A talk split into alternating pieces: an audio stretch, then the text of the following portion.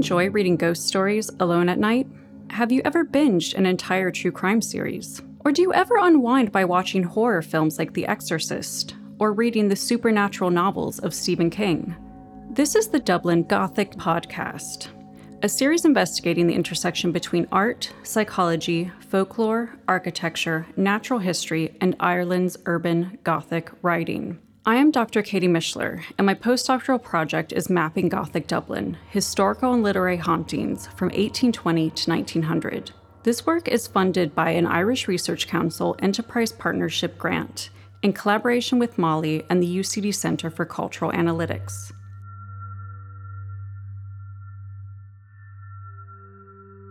This episode of the Dublin Gothic Podcast was recorded live at MoLI's Old Physics Theatre on Thursday, the 28th of October 2021. At this event, titled Daughters of Dracula, your host, Dr. Katie Mishler, was joined by writers Sophie White, Sarah Davis-Goff, and dialing in from Cork, Doireann Ní Ghríofa, to discuss the enduring cultural legacy of vampires, ghosts, and the undead. I'm going to begin by introducing the panelist. Sophie White is a writer and podcaster from Dublin. Her first book, A Memoir Cookbook Work, Recipes for a Nervous Breakdown, was shortlisted for the Irish Book Awards. Her second book and first novel, The Best-Selling Filter This, was also shortlisted for the Irish Book Awards. Her third book, Unfiltered, was described by Marion Keyes as such fun, gas, clever stuff.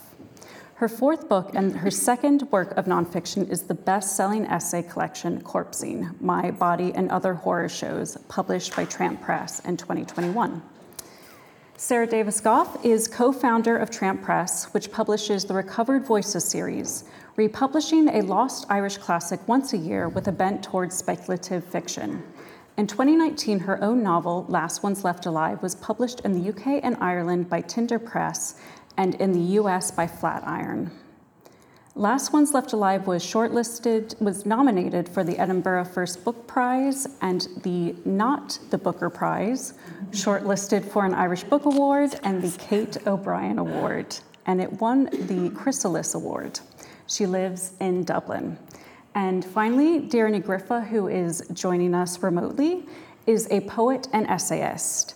Her prose debut, A Ghost in the Throat, published by Tramp Press in 2020, was awarded the James Tate Black Prize for Biography and has been described as powerful by the New York Times and captivatingly original by The Guardian.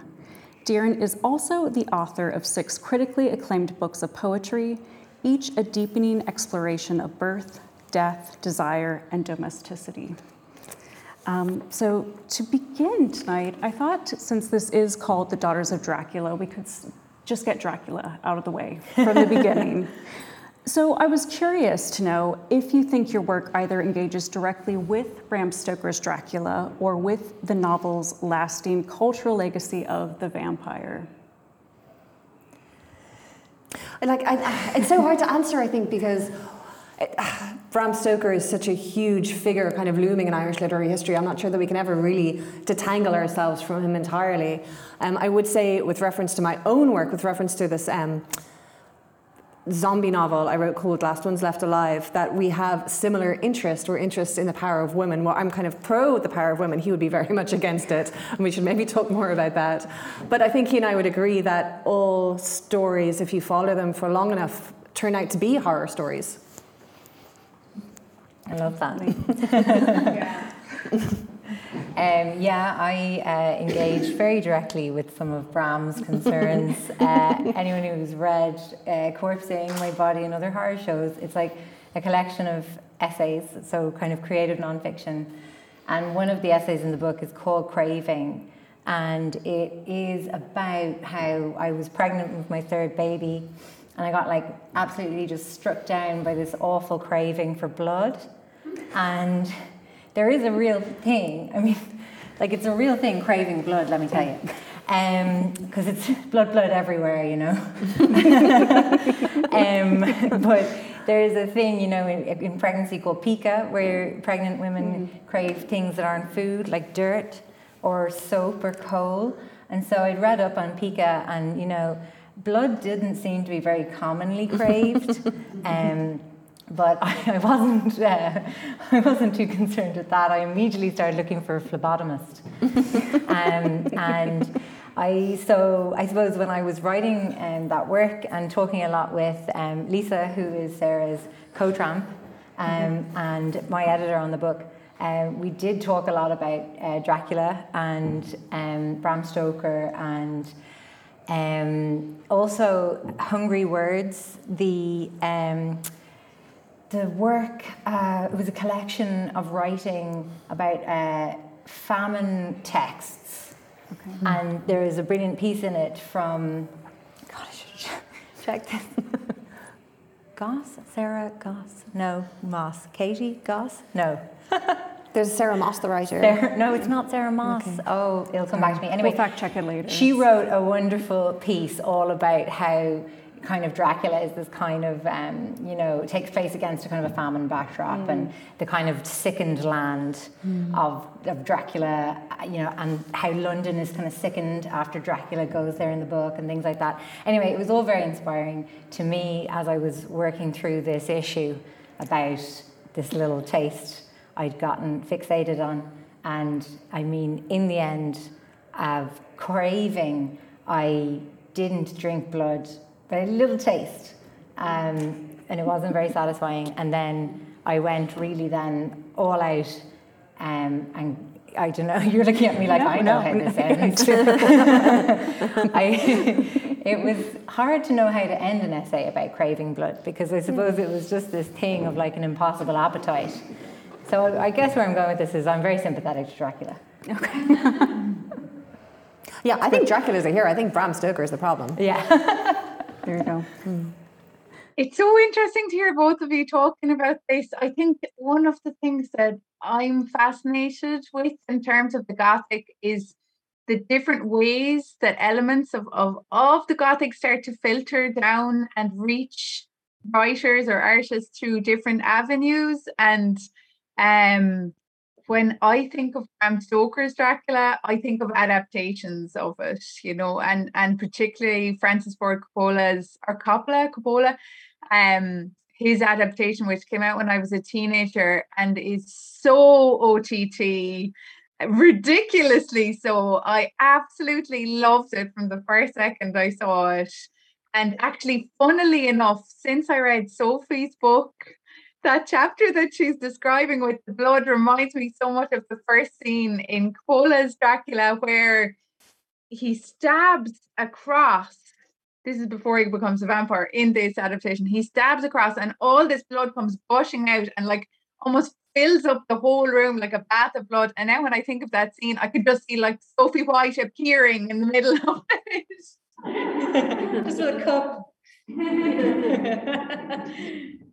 But yeah, it's funny the ways in which elements like that can make themselves felt to different films and different adaptations. Like, that was something that meant a lot to me. And when I was writing A Ghost in the Throat, every now and then I would think of it when I was considering the image in the poem by Eileen Duffney Connell, where she finds her husband's body, falls to her knees, scoops up handfuls of his blood and drinks it. I always thought of that adaptation. I always thought of that extremely extravagant OTT moment at the beginning of that film of Dracula, and how powerful it is and how much it spoke to me. So yeah, there's definitely parallels there in my own work as well. And I noticed something you said, Doireann, that was about how the Gothic infects, if it were, sorry for the pun, everyone, but sort of infects all these different cultural works. So even if something, I mean, for me in my studies, whenever I read something, I can find the Gothic in it. I just see it, it's there. Even if it is a realist text, you can still find it there. And that's one of the things that I think is really interesting about the three of you, is that you've all written in different genres, and with the exception of Sarah's work, which is science fiction or speculative fiction, they aren't overtly supernatural stories, but all of you are drawing on the supernatural in some form, specifically through the metaphors of the ghost, of the vampire, and the banshee. And so I was wondering if the supernatural is something you consciously draw on. Yeah, sure. I'll go. Champion. Consciously, well, I'm very superstitious. I think the way that the supernatural kind of comes into my last book, Corpsing, so much is kind of connected to mental illness and how, and I think those two things, like kind of supernatural events and mental illness, have like had this like really kind of wedded history where, you know, there's almost always been a sort of a question of, are these events taking place or is there an unreliable narrator? And I suppose in my book I always felt the narrator is very unreliable. It's me and I'm mentally ill. And these events are also unreliable because they are, and it's kind of spooky that way. And like some of the things, I suppose, for me in how I've kind of like tried to reason out my kind of obsessions of the mind that might be more kind of mentally ill than supernatural would be kind of I suppose like trying to rationalize away some of these kind of demented kind of tangents that my mind can go off on. Like, there's a part in the book where I describe how I've become really convinced that I'm possessed by a demon and that this is what's wrong with me. And that there's like, I suppose, this like absurdity to that of like trying to kind of tell somebody in like your normal life in like 2020 that you think you're possessed by a demon. It's just like, it's like Francis Ford Coppola's opening scenes of Dracula. It's just like too much for brunch. You know? But I think that is it. I think when a lot of my kind of mental illness and bad episodes of like, I would have had kind of hallucinations or kind of manic episodes and things like that. Like, I suppose, like, because I have this kind of canon of supernatural film and books, and it definitely is like, it's like mind petrol for being like, no, maybe I'm not bipolar, but possessed by a demon, you know?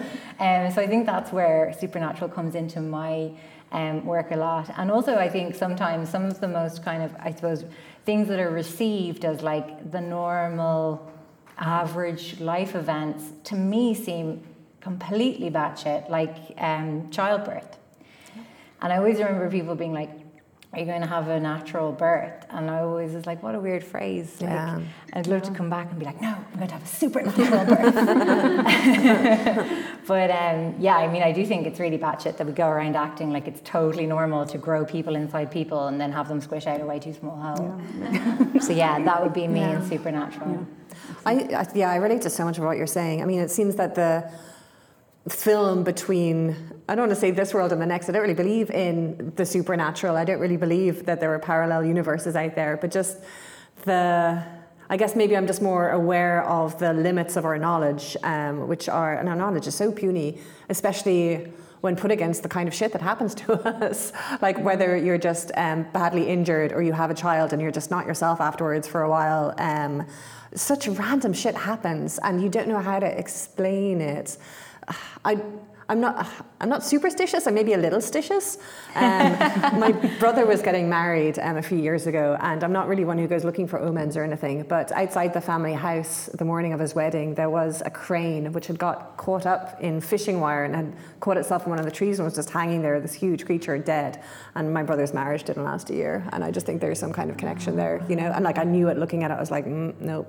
And I'm not superstitious, but sometimes you look at something and you know something about the future, even though there's no obvious connection between them, and I think that's really freaky and true. Yeah, I'm like what Sarah was saying, I'm not stitious. I am superstitious, very much so. So like, I'd be kind of quite unapologetically into that side of things. I actually feel very close culturally to the people who came before us through engaging with our folklore and the understandings of the supernatural that people in this country would have had before the advent of electric light, say. You know, when the dark is coming. All you've got against it is a candle. What kind of a story are you going to tell? And I love that we still have access to so much of that literary tradition, and that there's kind of that there's a sense of closeness that can still be activated to those people and to those stories through the archives. But yeah, no, I feel like there's more that we can't understand about life than that we can understand. That's my own personal understanding. I can say that. And I think that anything to do with my own writing comes from some kind of greater sense of mystery and an elsewhere, and that's something that I have just come to accept, that sense of that it does feel mysterious to me. I think everyone is really different in this way and in their understandings of this element of life. You know, for a lot of people it only comes up with this, like a death of someone close to them, say, or a great life event like that, or if they have a brush with death themselves. But it's something I've felt very close to all my life since I was a child, and it's just part of things for me. I don't kind of think about it that much, but I'd be lying if I said I wasn't consciously aware of the supernatural in my work, because yes, I am, and I'm aware of it in every part of my life. So I was wondering why you think that we are seeing an increase in books by women that engage in these themes, so engage in the occult and speculative writing and the supernatural. If you think that there is something about women's experience in particular that lends itself to these forms. I wonder about that. I don't really like to draw distinctions between male personalities and female personalities generically, because I'm not really sure that they exist.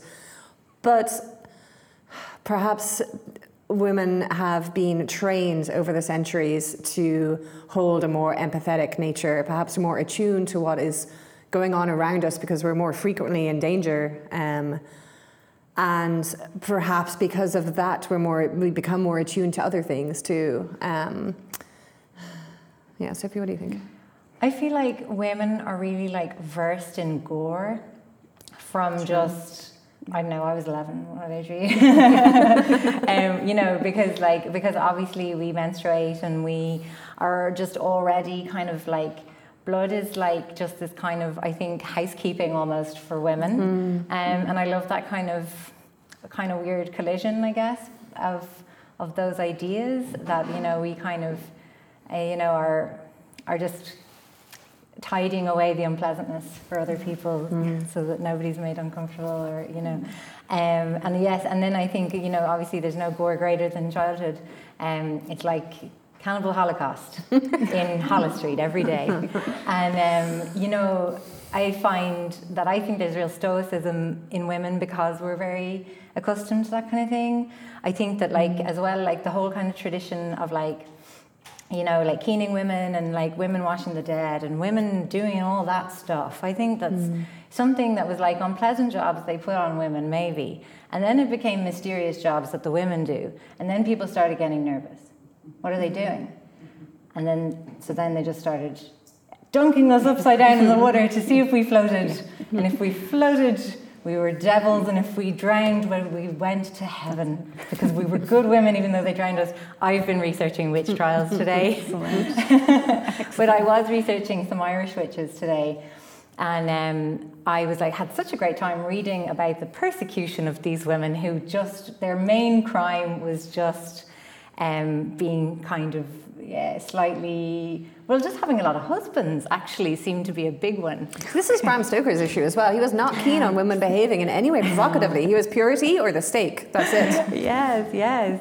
And so it's interesting because I was doing a piece around kind of olden day witch trials, and then kind of like I wanted to kind of draw in some like contemporary witches. So I had like decided Sinead O'Connor was one of our great contemporary witches. Okay. Yeah. And how that thing now we have in the culture, really, there's a bit of a moment where women are getting to rewrite how they were written by kind of media and the culture in the kind of 90s and 2000s and obviously long before. But yeah, I kind of think that's the trajectory somewhat of why women are so connected into these things. And to what you said about the empathy, the kind of learned empathy, like the kind of almost need that we need to be empathetic to manage certain how we move through the world as well. Yeah. So. I think Doireann might be a witch also. Yes. I don't have the skills for that. for the time.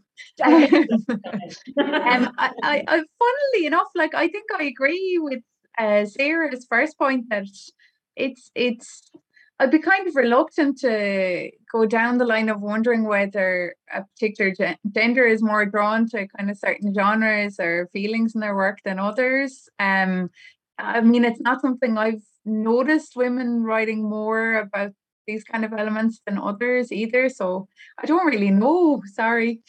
Another question. This one might be particularly good for you, Sophie. I was wondering why you think in general we're seeing an increased interest in things like true crime, ghost stories, murder mysteries, just basically anything that's kind of creepy or deals with the macabre. And I was wondering if you all enjoy any of these genres, partake in them. And Sophie, I know that in your podcast, The Creep Dive, you've created a bit of a community of people who are fascinated by things like the paranormal, can I say that? Paranormal, the weird, and the uncanny. And do you think there's a reason why, I think we have always been fascinated with these things, but right now it seemed to really have a cultural moment. Do you think it speaks to the present moment in any sort of way? I don't know. Like, I kind of think maybe it's similar to your point about, like, are we just now getting the women writers that we would have been getting all along had it not been for all that old mess of the patriarchy. Thank God that's over. But I don't know if it's like people now just have like way more access as well to those stories, because I remember, like, this interest isn't new for me. It's certainly not new for anyone I know, really. So, like, I co-hosted a podcast called The Creep Dive, and we, like, our tagline is "We go deeper than any normal person has time for," and it basically came about because in researching for novels and things, I used to do a lot of procrastinating and reading of, like, just wild, weird stories. And I'd send them over to my friend and she'd send them back. And then one day I was like, oh, God, I've got to parlay this into some kind of work. Let's make a podcast so I can justify all this. And, you know, it just was stuff that we'd always been really interested in. But I remember kind of, do you remember, like, kind of in the 90s, you'd kind of go to someone's house who had cable, and you could see, like, the odd time you get a glimpse of, like, Forensic Files or something, and, like, I'd be like to the TV, like, oh my God, it's a bad reenactment. Yes, what's happening? And, like, then when the internet came about, me and my best friend just immediately started using it for rotten.com, which is a terrible place. I don't support it. But it's a bad, bad hole on the internet, and it raised us. And it was just, I think, that there suddenly was, like, just this central place where you could put all these stories that were so troubling.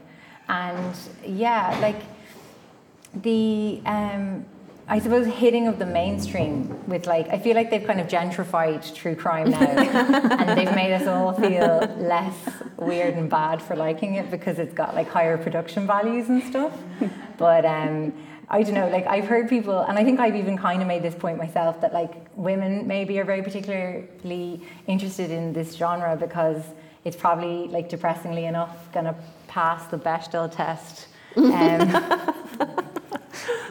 which everyone knows is that test that this cartoonist called Alice Bechdel came up with to decide if, like, a film was, like, not totally sexist. And it was, like, if there was two female characters and they spoke to each other and not about a man, and, like, I can't remember, there was, like, a few other rules, but, like, I remember being like, God, true crime's probably great on the Bechdel test. And that's the other thing, like, that I suppose true crime was, like, this sad opportunity for women to see women's stories, which is nice, a grim assessment, but isn't it nice to see it writ large? Isn't it nice to see it being universally acknowledged? And by it, I mean, you know, what happens to women, usually in their homes, sometimes in the woods, sometimes out running or whatever. Like, we know that one woman a week in the UK, for example, gets murdered by her partner. Like, that's a lot of women. We all watch the news here. We see how women go missing. It's just, I think it's only recently that these stories are becoming more obvious to the general populace. I feel like really recently these were just kind of shoved under the carpet, and you know, it was a domestic matter. Nobody needed to know, but we knew it was happening. And it's nice to...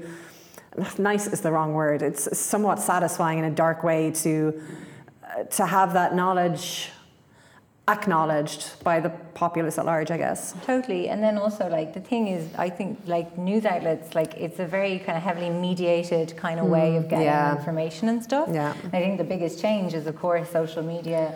But, like, here now is an engaged audience that was able to kind of demand the topics that they want to see covered and things like that. I guess, you know, there's an element of that. And then obviously there's like all the kind of grassroots sleuthing and stuff. But yeah, I do think it's kind of researching our own survival in a way, like maybe. But also it feels like being scared is like, I find really enjoyable and it moves us, like, you know?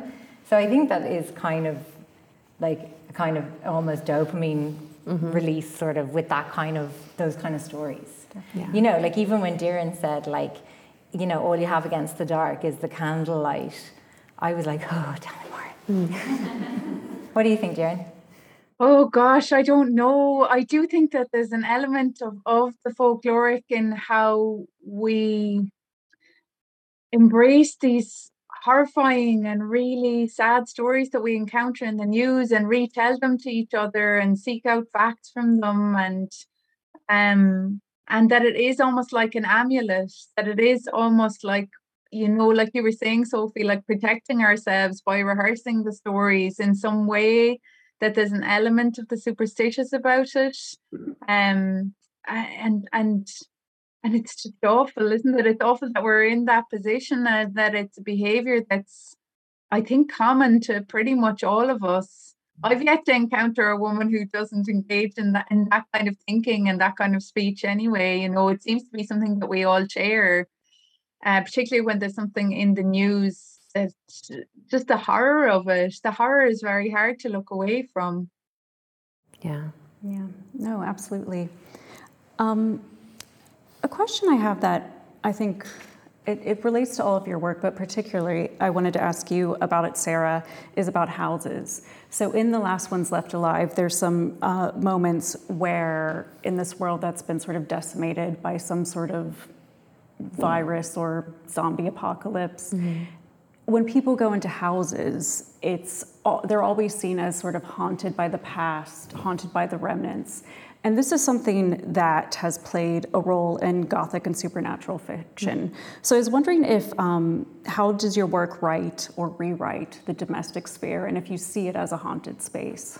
You know, I think I was trying more to write away from the Gothic when I was writing Last Ones Left Alive. Because I think if you think of the elements of Gothic, you've got, burdened male protagonist, very moody country landscape. And though I have a lot of landscape issues, they're sort of a more reference to Irish artists rather than any kind of Irish Gothic history.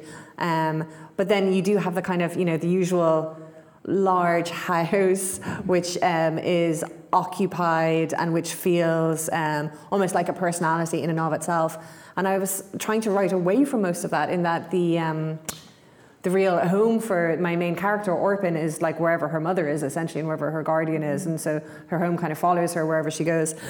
They live in a kind of ghost estate off the coast of Ireland that is only kind of pretty sparingly described. Like, the house is a pretty normal house.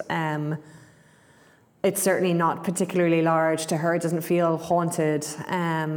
But yeah, I mean, I really take your point that the island itself and the houses that she goes into and the schools and any buildings, they're all just so full of lives that were cut quite abruptly short, and it's very difficult for, she's sort of trying to piece together the past and these are the clues that she has to work with, so she's sort of preoccupied by these ghosts. So yeah, it's sort of a conundrum, isn't it? Yeah, I can see what you mean, because I guess I was actually thinking about the ghost estate she goes to, but you're absolutely right that for her, there's what her mothers are essentially able to do for her is create a home for her amidst just decimated, sort of empty, ghost-like landscape. Yeah. And on the one hand, I'm trying to sort of escape the distinctly domestic writing of, what people are eating and what they're wearing and how particular, just how the furniture of a life is organized, and yet I cannot stop thinking about it. One of the authors that we republished is called Dorothy McArdle. She's an Irish sci-fi writer. She's amazing, and she is very uniquely absorbed in the domestic, and I find that so satisfying. She's talking about haircuts. She's talking about exactly what people are wearing and how changes of dress can affect their mood and their feeling of power. She's talking about what people are eating and how delicious it is and how to manage guests in a house, and I find it so absorbing, and I think that just sort of affected me in ways that I didn't really know at the time. That's great. What about you, Doireann? You have quite a few houses in A Ghost in the Throat as well. Do you see writing the domestic as a haunted space? When you write the domestic, do you see that you're engaging in kind of a Gothic tradition or a haunted tradition in any sort of way? What I find when I come to the blank page is that I'm not engaging with any tradition at a conscious level. I'm engaging with the page and with my one reader. That's always how I feel. I feel like there's one reader and that's how it works for me. It's just me and the page and there's one reader and that's it. And it oftentimes it's only when I have a little distance that I start to think about things like how I'm engaging with the wider literary tradition. But then I don't know if Sophie and Sarah feel this, but like sometimes maybe every writer does. There's a sense of you create a work of literature that you have really done your best with in that often quite lonely experience of sitting down on your own and wrenching this book out of yourself. And once other readers come to it, they can very clearly see, oh, you know, it's this genre, it's that genre, and you're kind of going like, is it? You know, that you're almost quite, you have such a distance yourself as the author from how other people see it that it's difficult to place it in terms of tradition. Katie, that's been my experience anyway, and that's all I can speak to. But in terms of the domestic, I'm not sure whether I would place my work consciously within the Gothic tradition, but I do know that in a quite a haphazard way, it does engage with a lot of the elements and that there is a lot of crossover there. So yeah, I write a lot about the domestic. I write a lot about the ways in which domestic spaces can feel haunted, even after the people who dwell there have left, that there's some remnant of ourselves that's left after us in domestic spaces. And I'm really interested in that. I love to think about that. I really, really do. And that Gaston Bachelard line about all corners are haunted. You know, I love that. I love hallways and corners and strange little spots and watching like the shape of light that a window will cast in a hallway and how it moves during the day and thinking about the other people who've inhabited that house and noticed that same movement of light during a day or the same movement of moonlight at night through a window. And so almost can't help myself engaging in that kind of tone of writing, that kind of tone of thought. And I don't feel like I'm constantly carrying a tradition with me to the page. And yet, sometimes I end up doing it nonetheless, in a kind of weird, oblivious way that I don't really know what I'm doing. So, yeah. Great. I always feel like I'm coming to the page and I'm writing something totally fresh and really original, and then everyone's just like, nah. Like, well done, no one. Oh yeah, I was absorbed there. Let me see, houses and things. Funnily enough, like Sarah, actually, I love reading about food and what people are eating in books and things like that. And my first book was like a kind of memoir cookbook, and I worked as a chef in my 20s, and the kind of memoir aspect of that book, it was called Recipes for Nervous Breakdown, and it was about a nervous breakdown I had when I was 22. But it was also about my dad being diagnosed with Alzheimer's when I was about 20. And like it was kind of, it referenced it. And it was definitely, I think now looking back at that book, I'm like, oh, it was actually kind of the backbone of that book was this trajectory of his illness. But I actually didn't really speak about it except in one essay of the book, where I wrote about the kind of, I suppose, peak of his illness, which was him attacking my mum in our family home. And now when I think about the kind of haunted house thing, like it's a very specific kind of, I don't know, haunting of one particular house, my family house. And when I think about that book and when I think about Corpsing, which also has house references, and in Corpsing, My Body is That House, quite, you know, what is it, very directly represented on the cover beautifully. So yeah, when I think about that house, I think about the kind of events that happened in my parents' house that are detailed in Recipes for a Nervous Breakdown, and they always feel to me like they're happening all at the same time, all in different parts of the house at the same time. It is all happening, different time is all running at the same. And it's kind of a weird thing to try and picture, but that story of the night that he attacked my mother was a very particular story that kind of comes up again in Corpsing a bit. He was kind of experiencing psychosis. Mm-hmm. And again, you see, I think psychosis is the haunted house. Mm-hmm. You know, it's your, like, our head is our home, and our head being mangled in any way by illness is then a very hostile place, like a haunted house. And yeah, like my mum was fine and safe, thank God. Like she was actually minding my baby that night, and she managed to get her and the baby out of the house and lock the door and lock him in. And again, like now when I think about all these things, it's extremely, I don't know, like it just calls up all of the things, The Shining and, you know, the haunted house and the, I don't know, Last Child and Frankenstein's monster and all of this kind of stuff, you know. And then, like, obviously, because it's a real story, there's loads of these really random, hilarious and absurd elements too. Like, we got home and a friend had, like, kind of gussied up some tranquilizers that they'd obviously gotten in America. You know, when people go to America and like you suddenly get a list from loads of people, you know, like I want melatonin and I want this sleeping pill they sell over the counter over there. So this person had been like, I have some American drugs, hang on. And so they had to sedate my dad because he was really obviously like out of his mind. And then it was very just strange, but we had to call my husband and get my husband to come over to the house. So all of this was unfolding in this house that had been our family home. And then, like I said, the absurd and then the kind of banal all collide. And I was like, somebody has to stay here in the house with him because, it's no way of sounding not crazy, but like, I suppose my family made me, so you'll know, you won't be that surprised. My parents used to sleep with a knife under the bed, basically, in case there was an intruder. But now, on this particular night, that became a real issue. So me and my mum were like, we'll go over to your house. And they said to my husband, you'll stay here. And then we left. And we're like, good luck with that, bye. And then obviously we had to do the kind of bureaucratic side of an event like that the next day.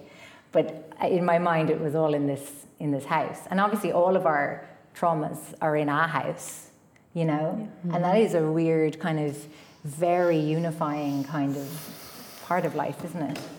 No, absolutely. I'm looking at the time, and we have time for one more question, and then I'm going to take questions from the audience who are in person as well as online. And Doireann, this question I think is particularly for you, and it reverberates with your refrain, "This is a female text," which you repeat throughout your recovery of the life and poetry of Eileen Dove. And I wanted to ask, is the female a ghost within history? Another way to think about it is how do you write matrilineal histories or women's histories? Do you think you struggle with it in a sense? I think that when we turn towards history, sometimes we can find a mirror there. And it's very clear to certain people when they're attending towards the ways in which histories have been written, the ways in which their own experiences have been occluded or erased or just ignored. And I think oftentimes for women, when we read or when we engage with the histories of Ireland and the way it's been written traditionally, it's very clear to us that we aren't there, and the ways in which we are there don't feel familiar to us in our own existences. And I think for people like myself, who were drawn towards attempting to write new histories, it's inevitable that we attempt to voice the stories of women that we encounter there, whose stories haven't been told. Whether or not they could be considered ghosts, I suppose, is a different matter, or whether history, like, I mean, history is a ghost itself, you know, but Yeah, I think there's an inevitability to that, and that sense of retelling and reassembling, like talk about Frankenstein, you know, of going into history and reaching your hands into it and choosing different elements of it that feel significant to stitch together into a new whole and trying to make it come to life. I think that that's probably something that every generation attempts to do, and that every generation will grapple with a different element of that. And I just think it's a pity that women still in 2021 are still trying to grapple with the fact that there are so much of women's lives that haven't been told. And that's a shame. And it's a shame that we're doing the reparative work ourselves oftentimes too. It's funny, I think in some ways horror shows up the so much of the fears and personality of the author. Like, I think we all know what Bram Stoker is afraid of, and that is sexy women, which fair. And I think you wouldn't have stood a chance in here tonight. And I think, you know, the histories that we have just go to show so much of the personality and concerns of the people who write them, which are, I mean, there's no such thing as an impartial historian, I think, no matter how hard you try to be one. You can only tell things from your own particular slant. Mm. Yeah, I feel like it's kind of the tip of the erasure iceberg, really, in terms of looking back on our history from where we are right now and things like that. So yeah, I do think it's interesting, like what Doireann described there about kind of reaching in and finding that thing, you know, like the mirror or the thing that makes sense to you. And I do think it's very striking for writers and artists, that first one that you look at and it looks back at you, you know, that kind of way. Like, I have a really random one. Nuala O'Fuelan, I don't know if she'd like being called a ghost here now, but Nuala O'Fuelan's book, Are You Somebody?, was one for me that I think I read it when I was pretty young, like about 14, and I remember being really like, oh, like I could exist this way. Do you know that kind of way? Yeah. And I think that's kind of something everyone has, like man, woman, days and gaze. Yeah. Everyone has that kind of mirror moment. It's a beautiful way to put it, Doireann. And I think it's particularly apt that you mentioned Nuala O'Fuelan, because we still have the Nuala exhibition on the third floor, actually. So I just did that to give you an easy plug. There you go. Like, no, we need a segue. So Nuala's haunting the third floor. She's haunting the third floor. So yeah, absolutely. Thank you all for your wonderful answers to those questions. Is there anyone in the room who would like to ask a question? Or I know I also have an iPad, so if anybody, somewhere I have an iPad, here we go. So if anybody online wants to ask a question as well. Anyone? Oh, Geraldine, yes. Thank you all three, that was just absolutely wonderful.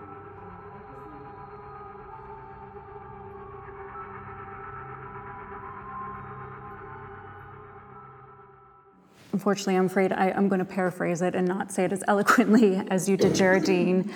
But for the people online, the question is about whether prose or fiction has the possibility to heal these erasures that we're talking about in history, sort of imaginatively and creatively. Can I answer that one to begin with? Is that okay?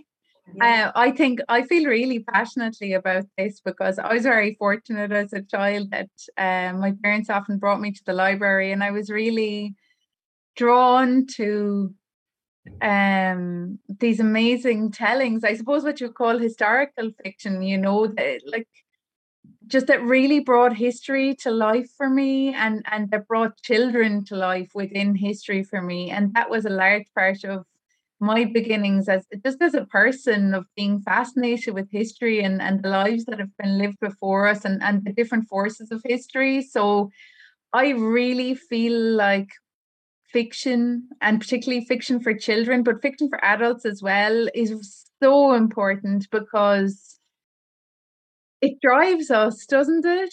It drives us, it makes our hearts beat faster when you're reading a really good book that suddenly conjures history with a sense of immediacy and empathy.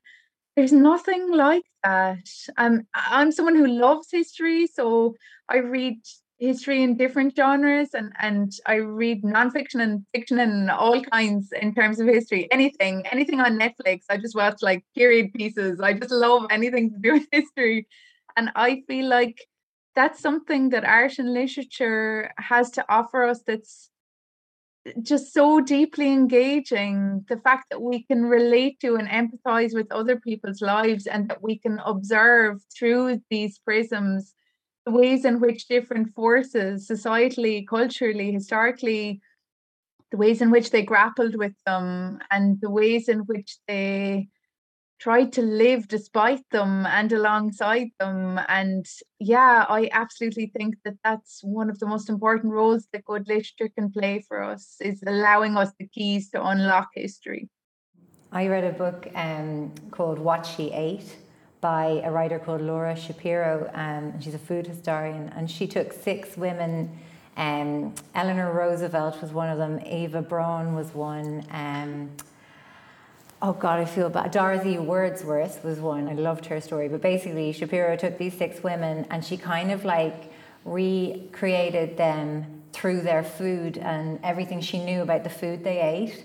And it's such a great read, just genuinely like to come at a kind of female history through food, which is a charged kind of area for women, undeniably. And it's an absolutely brilliant book. I really recommend it.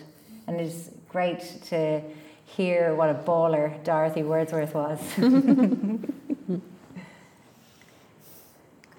Are there any other questions from the audience? I have one from online. This one's from Mary. It says, I have a question for all the panelists. Why do you think so few Irish women authors have written traditionally supernatural stories featuring vampires and witches and werewolves and the like? And do you see this changing? So using, I guess, specifically these supernatural figures in fiction. I guess I've read quite a few that do. So, but I wouldn't. I have kind of a fairly limited knowledge of everyone who's writing in like every genre. But like I love Deirdre Sullivan and. Sarah Griffin, who both have written like with really like proper kind of witchy witchcraft and really God, like they're both such like, I don't know, they just create these like lush kind of worlds, don't they? And I love their characters. What do you think? Yeah, there's this writer called R.B. Kelly. She's from Northern Ireland, and she wrote a science fiction book called Edge of Heaven that came out about 3 or 4 years ago, which is so good. Like it's just one of the better sci-fi books I've read, and I love reading sci-fi. I don't think there are fewer women than men, for example, writing sci-fi and fantasy and speculative fiction in Ireland. I don't think there's a huge amount of us writing in those genres, but I think like at present day and in fact historically, actually, you know, women have been as interested in these subjects as men, although their work is less likely to survive. We have a book coming out, which is called It Rose Up, and it's coming out next month. It's edited by Jack Fennell, and it's about lost sort of Irish fantasy short stories. And there's sort of Jack's an amazing historian, and like he does amazing research on who was writing what when, and he's amazing on just monsters, Irish science fiction, and fantasy, and he's just dug out a lot of women writers who are writing these crazy stories, and we really enjoy republishing that work in this series. So check that out.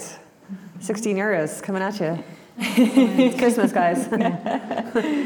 Magnificent. I can't wait to read that, and I just love that Tramp Press is still offering us these extraordinary books. You know, I'm really itching to read that one. And what came to mind there for me with that question is this a wonderful poem by one of my favorite poets who often writes in the Irish language, Alvin Ní Ghríofa, called Conríocht, and it kind of grapples with the sense of transformation, and there's an element of werewolfishness, if I can say that about it. So I would recommend that everyone go and look up Alban Ní Ghríofa, and you can engage with that through the Irish language and in translation. She's a great poet. Well, I think this has been a fantastic conversation, and I want to thank the three of you for being here and for such a fascinating and wonderful discussion. Please, everyone, if you have not read these books, I hope that this has given you a taste of what they're about, and I really recommend you read them all. And I think that's it. Thank you. Thank you so much. Thank you so much. Thanks.